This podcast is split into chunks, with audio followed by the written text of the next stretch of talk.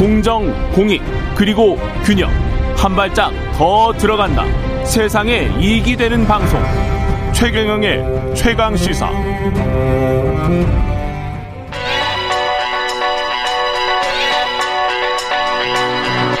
최강 시사. 김수민의 눈. 네, 김수민의 눈, 김수민 평론가 나와 계십니다. 안녕하십니까? 어, 안녕하십니까. 이낙연입니다. 이건 뭐예요? 제가 만우, 만우절에 성대모사로 인사를 하는. 아. 네, 그런 습관이 네. 있습니다. 어, 지난해에도 제가 김무성 전 의원으로. 그래요. 성대모사를 했었습니다. 비슷하지 않았어요. 예, 좀더 연습을 하셔야 될 것 같아요. 네. 예, 비슷하지 않습니다. 그렇습니까? 예.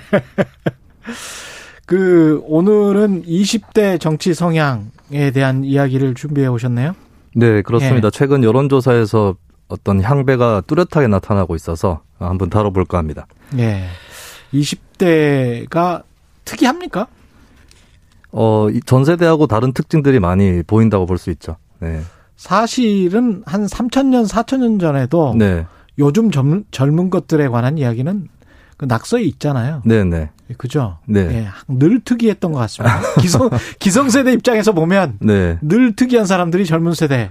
그죠? 예, 네, 또 과거의 20대하고 차이도 있기 때문에 좀 예. 면밀히 들여다볼 필요가 있습니다. 그 어떻게 차이가 있는지 한번 이야기를 좀 해 주십시오. 예. 네.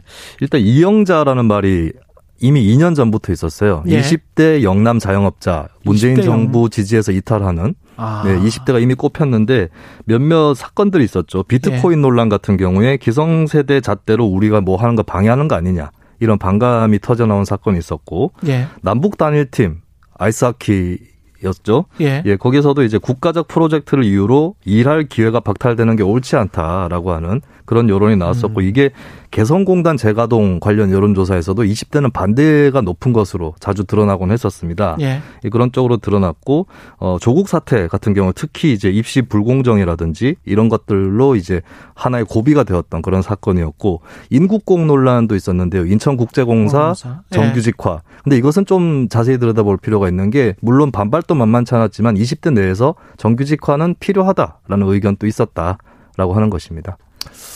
그 혼란스럽네요. 이게 20대를 어떻게 봐야 되는 겁니까? 그러니까 그러면 보수화되었다라는 한간의 진단이 있는 게 예. 있는데, 근데 보면 2016년에 박근혜 탄핵 국면 때 박근혜 지지율 0%를 최초로 찍은 세대거든요. 그 당시 20대가 예. 그리고 촛불 광장의 인파를 데이터 분석을 해보니까 20% 정도가 20대였다. 결코 아. 작은 비율이라고 볼 수 없습니다. 예. 현재도 예. 박근혜 전 대통령 사면 반대율이 가장 높은 세대이고, 2017년 예. 대선 때는 심상정 후보에 대한 지지가 다른 세대에 비해서 높은 세대였습니다. 예. 또 청년 보수층은 유승민 후보 지지율이 높은 편이었고요. 음. 이 보면은 이제 어, 여러 가지 정책 성향 조사를 봐도 20대가 특히 보수적이다라고 볼 근거는 별로 없다. 예. 오히려 더 진보적인 측면이 많다는 것이고 다 아까 얘기했던 단일팀이나 개성공단 논란은 뭐 음. 평화 체제라든지 이런 걸 반대하는 게 아니라 일자리나 분배 이런 국내 문제에 더 신경을 써야 한다.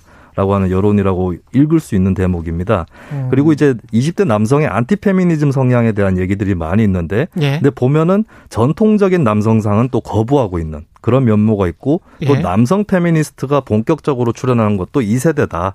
라고 볼 수 있겠죠. 어떻게 보면 20대 진보는 30대 이상보다 더 radical한 측면이 있고 또 20대 보수 같은 경우는 노년층 보수하고는 다르다. 이렇게 요약을 할 수 있겠습니다. 참 어떤 한 세대를 규정을 한다는 게 사실은 좀 난해한 일입니다. 네. 예. 그 특히나 20대는 다원성이 강한 세대이기 그렇죠. 때문에. 네. 예. 개인 차가 굉장히 클 것 같아요. 네. 예. 나는 그렇지 않은데 그렇게 생각하는 지금 20대도 있을 것 같고. 네네. 예. 당별 지지도를 보면 어떻습니까? 국민의힘하고 민주당 네. 뭐 정의당 이렇게. 최근에 국민의힘 후보에 대한 지지가 높아졌는데 예.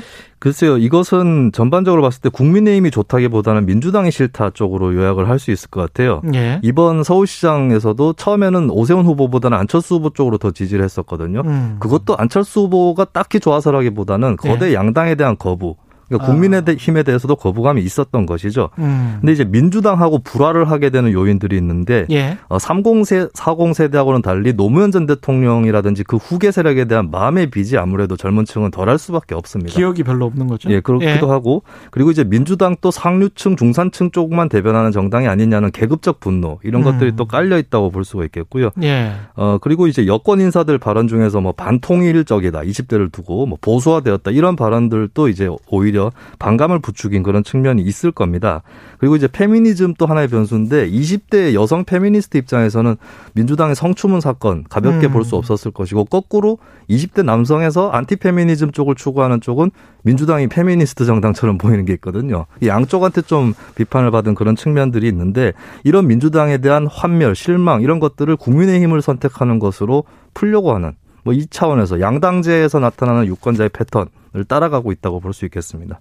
이게 그러면 20대와 반대되는 어떤 그 세대는 어딥니까? 20대하고 반대라고 딱 찍기 어려운 게 보통 보면 우리나라가 연령대별로 진보 보수 혹은 어떤 정당으로 좀 쏠려가는 현상이 있거든요. 그렇습니까? 근데 20대는 예. 그렇지 않아요. 좀 음. 다원화되어 있는 음. 이것 자체가 크게 다르다라고 볼 수 있겠습니다. 20대는 다원화돼 있다.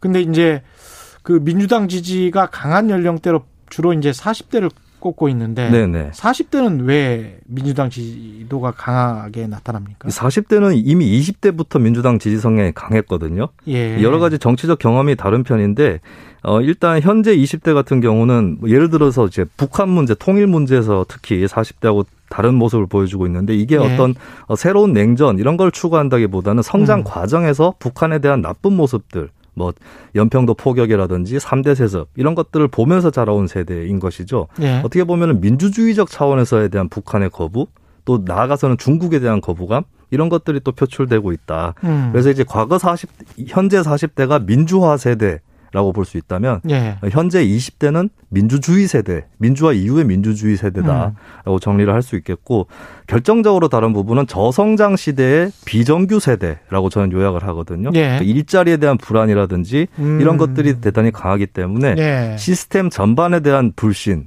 불만이 있고 또 한편으로는 어 기성세대가 제시하는 해법이 그렇게 현실성이 없다. 이런 판단들을 또 하고 있죠. 세대 경험이라는 거를 역으로 그 역사를 되돌릴 수는 없는 것이니까 네. 이런 경향성은 거의 비슷하게 가겠네요. 네, 그렇습니다. 예. 근데 앞으로 변수가 되는 것은 예. 뭐 진보 세력에 대한 반감이 있으면은 진짜로 보수화 될 수도 있고요. 음. 근데 거꾸로 국민의힘이 집권했을 때 음. 이들의 바람을 충족시키지 못한다면 또 거꾸로 진보 세대로 돌 수 있는 그렇죠. 네, 그런 가능성이 있다. 20대 그렇게 요약을 해보고 싶습니다. 김수민의 눈이었습니다. 고맙습니다. 예, 감사합니다.